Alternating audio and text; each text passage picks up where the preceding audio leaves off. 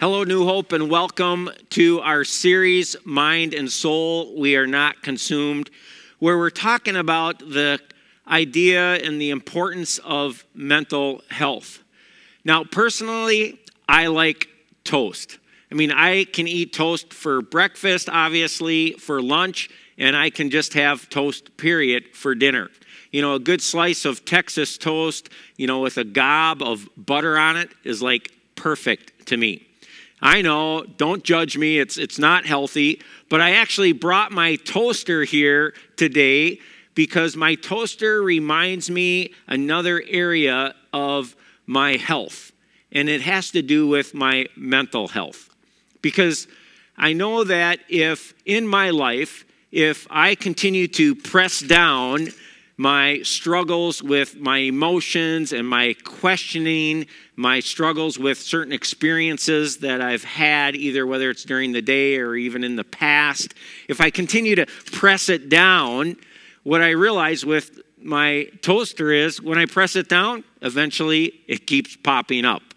And if I continue to try to press it down or even just hold it down, eventually it gets charred or the toast starts on fire. It's not good. It's really a picture of our mental health. This is why this morning, today, I invited Allison Zurich to be with us, who is a mental health professional, and she has her own private practice, River Counseling. And she, along with other professionals, have provided uh, great counseling since 2007. And so, Allison let me ask you right off the bat how common is the analogy of the toaster and, and pressing down our stuff uh, a reality today? Sure. I mean, do you find that a lot of people keep pressing down their stuff? Sure, it's a great question. Uh, I love the analogy, and I would liken it to defense mechanisms.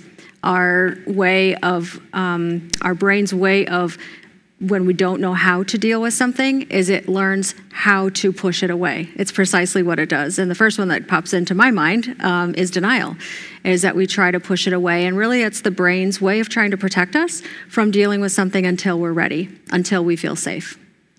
Yeah. And so in our series on mind and soul we are not consumed which is addressing mental health, we have been going through the book of Lamentations in the Old Testament. And the prophet Jeremiah is writing about uh, all his questioning that he has. He's writing about all his emotions he has. Mm-hmm. And he's not continually pressing it down, he's actually just letting it all out. He's not holding anything back. He's talking about what's taken place with the nation of Israel because the Babylonians have come in and destroyed literally Jerusalem, destroyed the temple, and destroyed the people, and taken those who are still alive to be slaves in Babylon. And so he's just pouring it all out. He's not stuffing it, pressing it down at all. We get a picture of this in Lamentations chapter 2, verse 19 and 20, where it says this. Arise, cry out in the night as the watches of the night begin. Pour out your heart like water in the presence of the Lord. Lift up your minds, your hands for the lives of your children who faint from hunger at every street corner. Look, Lord, and consider who have you ever treated like this? Should women eat their offspring, the children they have cared for? Should priest and prophet be killed in the sanctuary of the Lord. Here, Jeremiah is crying out and he's sharing the rawness of his heart with what he has experienced, what is going on. You know, he says, Hey, arise with me. He's inviting the Israelites, arise with me, cry out in the night, pour out your heart before the Lord. So, Allison, why is it so important for us to uh, pour out our hearts when we're struggling. And how important is it for us to talk about our questions or our experiences or even just our emotions? Mm-hmm. I think it's very important. I think that people who, who aren't able to, or who don't know how, or who have never been in environments where that's promoted, I think that's where we find people who are uh, maybe stuck or get trapped in um, uh, ways that their body might, we might get to this later, but our bodies will manifest what we don't put out. And so if we hold onto it, it can actually uh, manifest into other symptoms that cause all kinds of problems. It's very important. Yeah. So I read statistically that actually 18 to 33 year olds seem to suppress their challenges the most, and mm-hmm. people over 50 seem to open up the most with their life experiences. Mm-hmm. Uh, I read as well, nine out of 10 people downplay their emotions. Mm-hmm. I mean, honest, honestly, I mean, we all mm-hmm. walk around and people say, "Hey, how are you doing?" Mm-hmm. What's our classic response? I'm oh, fine. Fine, good, yeah. right? Mm-hmm. Yeah. I mean, is that pretty much what you see? Uh, in the world, yes. Yeah. In my clinic, no, right? But but yeah, that's people's. That's the general response because uh, to talk about anything deeper than that, um, they either haven't learned that it's safe to do that or comfortable to do that, and I don't think our culture supports it. Okay. I think our culture supports, you know, that you have to look good, uh, be successful. Um, there's all these uh, outward pressures that are put on us through advertising, through, you know, you need to have the right degree, you need to, you know, get married by a certain age. There's a lot of pressure that's put on people. And so if you fail or don't do well or you're struggling or you cry every night or you're suicidal or you know you have these things that are real or high anxiety and you don't have any family members or anyone that you can talk to about that then it doesn't you're not going to talk about it because where am i going to talk about that with people ask me how are you well if I told you I was crying every night and an anxious mess and feeling suicidal, you might not ever speak to me again. right. Yeah. Yeah. It reminds me of that commercial where the, the guy asks his friend, Well, how are you doing? Yeah. Well, I got this bad yeah. itch down here under my belt and all that. Well. I, I, really don't want to really know. want to know that. Yeah. Didn't want to really know mm-hmm. all that stuff, right? Yeah. Yeah. So, so, what do you think are the top emotions that people struggle with the most, like actually revealing or sharing with others? Mm-hmm. Um, that's a great question. Uh, I mean, really all of them, but I think that, for example, a person who displays anger, they're not going to be able to necessarily control that. So you're going to have somebody at the office who has what we might call, you know, impulsive anger problem and so they get written up, they have to go to anger management classes, right? And they people like that don't have a lot of insight to why they get angry and that type of impulsive anger is we can see it in our homes with abusive families, male or female. Um, that abusive anger um, is a is a real problem.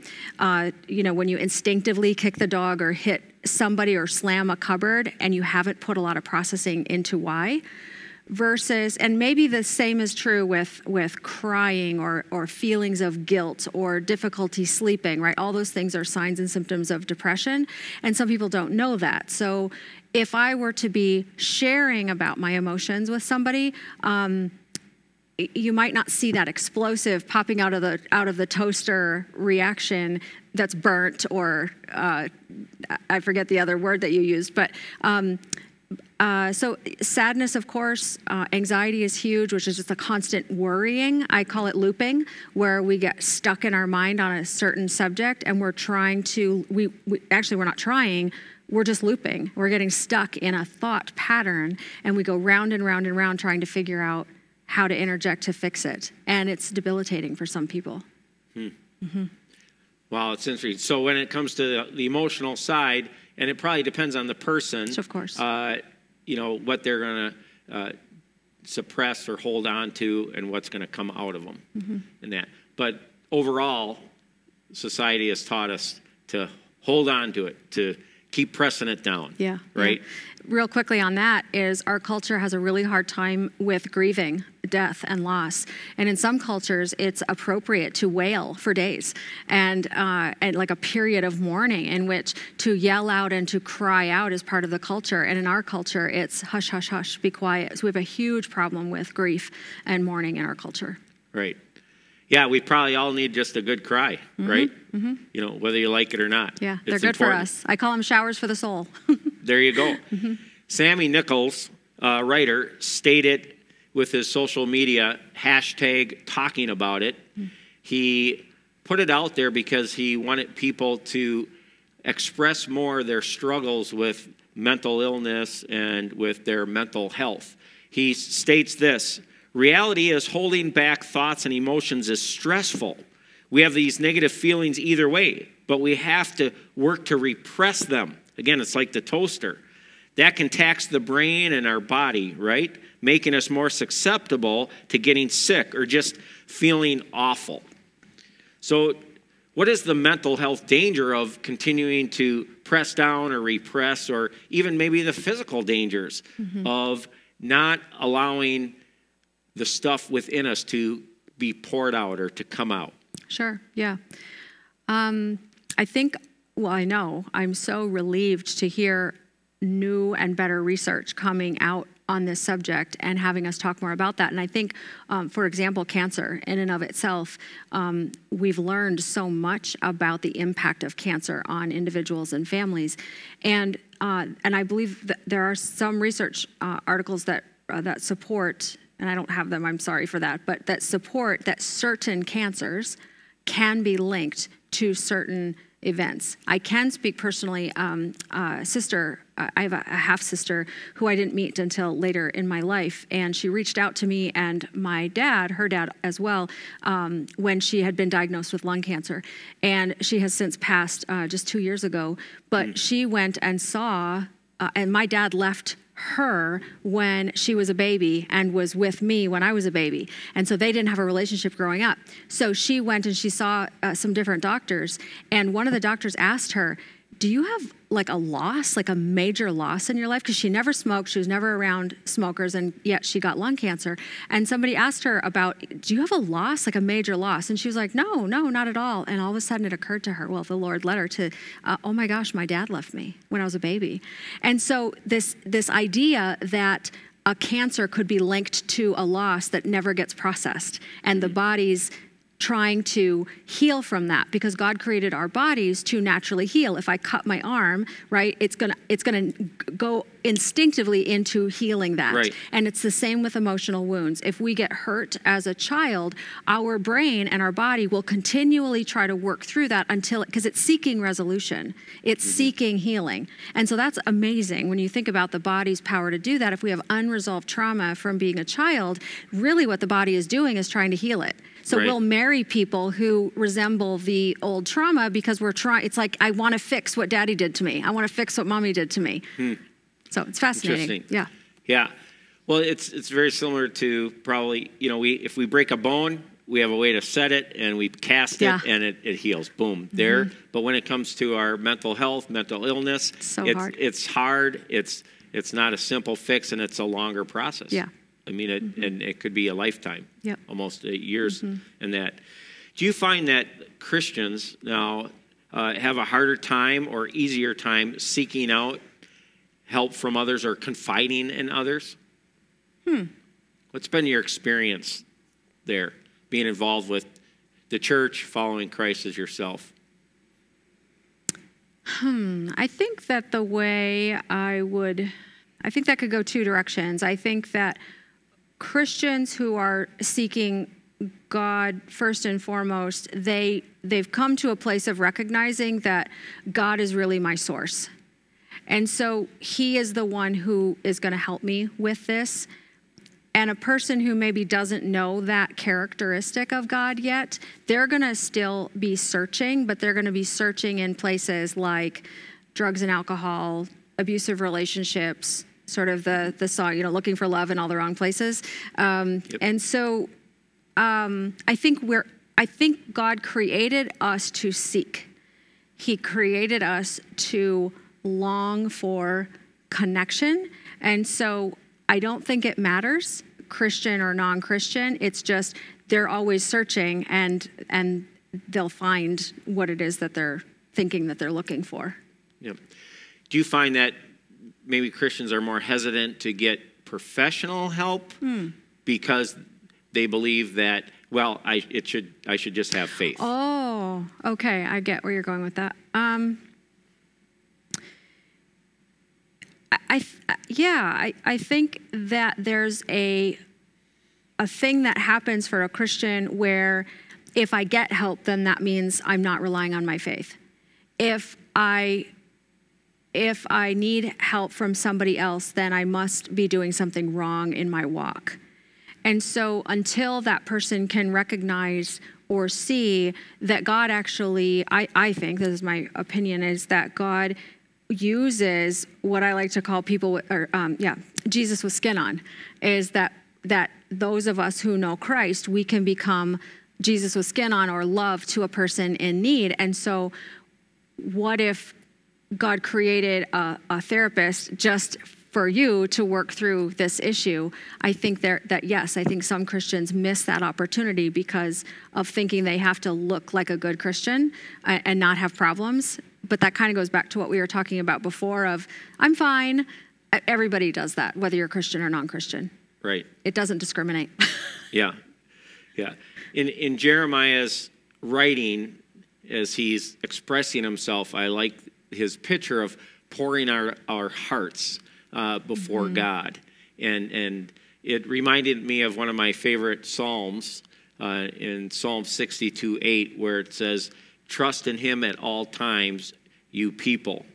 Pour out your hearts to him, for God is our refuge. And, you know, mm-hmm. it, it, really gives me this picture of uh, pouring everything out, like letting God have it all. Mm. And it's actually a picture of, of pouring out soda to me, where when we pour out soda into a glass, you know, we're, we're pouring it all out. We're not saying, oh, I'm going to hold back the sugar, or, you know, I don't want as much caffeine. I'll try to strain out the caffeine, or, all right, you know, I don't want the food coloring in there. No, I mean, when we pour it out, we're pouring it all out. It's everything that's going in. And it's just this picture mm-hmm. of what God invites us to do. Mm-hmm you know, it's interesting when I've counseled with some people, sometimes afterwards they'll get up and they'll say, Boy, I'm so sorry. You know, I've just felt like I just threw up all over you. Oh, right? Yeah, and I'm like, yeah. you know what? That's a good thing. Mm-hmm. That, that's a good thing mm-hmm. because it meant that, like, you just got it all out. Yeah. Right? And, and how critical that is. So important. Yeah. So, Allison, I mean, God's a good place to start when it comes to our pouring out, mm-hmm. right?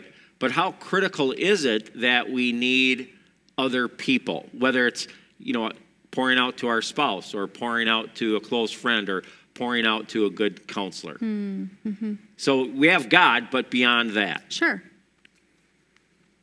I think it's critical for us to have a handful of people that I, I use the word safe a lot at the beginning when I started talking today.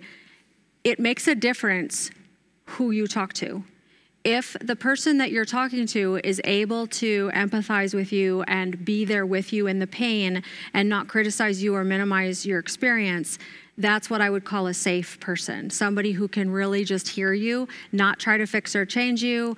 Um, so not... you're not talking about a husband here. you're, you're talking, yeah, right? Because yeah, we're we're not very good at it. You're not you're not talking to men right now, right? So, I, I'm not going there. um, uh, yeah, I'm not going there. Um, but is, that's a funny point. But actually, it it, uh, it makes a lot of sense. There's there's truth yeah, there, so yeah. you can just say it. You can just say right. it. Okay, okay, okay. He's right. Um, yeah, yeah, we have to find safe people. We have to find people that, and so for for a woman having having a lot of girlfriends because it might not be okay for me to talk to my husband because he might not know how, and that doesn't mean he doesn't love me. Um, it's just that he has a different way of of dealing with my emotional issues. Um, there was something I learned once that I really liked, which is that Jesus gave us a picture of uh, of 12 disciples for a reason, and that three of his uh, 12 were like his closest confidants, and it's talked about in Scripture that they were they were closer to maybe the other, the other 12, but that if we all sort of aimed to have 12 people, that if something happened to you or you were in a position of crisis, that you have 12 people that you could reach out to in the middle of the night that would you know help you or be there for you. And when I was first posed that question to me personally, um, I was like, oh my gosh, like I don't think I've any, I don't, I was, I felt very alone. Um, I'm a mental health. Uh, professional for a reason, right? We all are. Like we go into this profession because we're working through our own stuff, and um, and so I thought that was great. That what a great thing to aim for is to have 12 people in your life that uh, that will be there for you. And so not every one of those 12 is going to offer you the exact same thing. It's going to be different, but yes, very important to have people. And if the people in your life are not safe or not people who you really can talk things through, that's why professional counseling is so important because that's what we're trained to do. We're trained to know how to listen in ways that um, that offer you a safe place. And I want if there's anyone who is watching this who's ever tried professional counseling and it didn't go well for you, if you're with a therapist now that you don't feel comfortable with, or if you've never tried counseling before, please hear me right now. You do not have to stay in that room if you get there and something feels funny in your gut or it's something's not right about how that's going, it's okay to just say, I, I would like to end this and find a different therapist because just like people, we are tr- attracted to different types of friendships and relationships. And so people are different and therapists are different mm-hmm. and they have different backgrounds. And some yep. therapists have worked through their own stuff, some therapists have not. And, and they should, but I'm not going to sit here and judge them but we have a, a, responsibility to our patients to know what our own stuff is and how that might trip us up. And so some therapists don't know how to do that, and that's that's okay. It's no problem. But just know that you, as the patient, you get to decide and you get to pick a therapist that is going to be um, that's going to hear you in a safe way, and you're going to feel like you're being heard, you're being understood, and that they're giving you new ways to think about things that will hopefully help you um, to feel better emotionally, mentally. Um, and then ultimately physically, uh, and hopefully guide you more and more towards uh, towards Christ within you um, through His love. Yeah, and that's really the the big goal of pouring ourselves out is to to maintain health within our mind, our questioning, and then within our soul, our emotions, yeah. and to have a good balance there. And by bringing our stuff to God, pouring it out, not pressing it down, by bringing our stuff to others as well, uh, that is going to provide that good mental health mm-hmm. and is going to sustain us. Mm-hmm. So, the act of sharing daily life can help us with our struggles. And what I'm hearing from you is that, hey, we are not alone. So many oft, so often people think, you know, I'm the only one struggling with this. Mm. Nobody else struggles with this. But in reality, we're all more alike yes. than different, right? Yeah. And we struggle with mental health.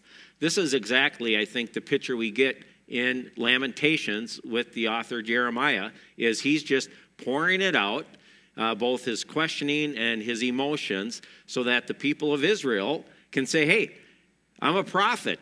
I have all these questions and emotions just like you yeah. do. It's okay. Mm-hmm. It's all right. mm-hmm. Let it out. Mm-hmm. Let it go, right? Mm-hmm. Yeah. You're not alone. Yeah, right. You're not the only one. Mm-hmm. But the critical key is that we don't continue to press it down. Mm-hmm. We pour it out. Yeah. And then I have the Twix bar here oh. because Twix has two bars in it. And the idea is share it with a friend, oh, right? Yeah. Yep. The, this picture of, hey, what you got going on in your life, share it with a friend. Mm. I love what it says in Galatians 6 2. It says this share each other's burdens, mm-hmm. and in this way, obey the law of Christ. Mm. You know, this the, share each other's burdens. It's it's mm-hmm. mutual. Yeah. And that we are not alone. Right. So what Allison and myself want to encourage each one of us to do is to practice these three examples that I've brought today, really. Don't continue to press down your stuff, so the toaster, right? The soda, pour it all out. Let God have it. And then also the Twix bar, let other people have it as well. Share it with others around you that you can trust, that will be empathetic, that will listen as well. Mm-hmm. We see this in the example of Jeremiah in the book of Lamentations in chapter 2. And so it's a good practice for us as well. Mm-hmm. So let's pray. Mm-hmm. Father God, we thank you that you allow us to be real.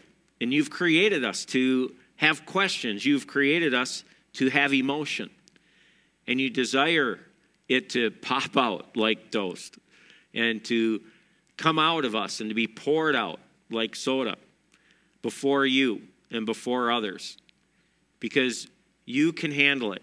And you've put people in our lives who can handle it as well. And so I pray that we would be people who share our stuff and in so doing would keep a sound mind and a mm-hmm. sound soul and that we would continually practice good mental health. Mm-hmm. So we pray your blessings over each one today in this area. In Jesus' name, amen. Amen. Thank you for being with us this morning at New Hope.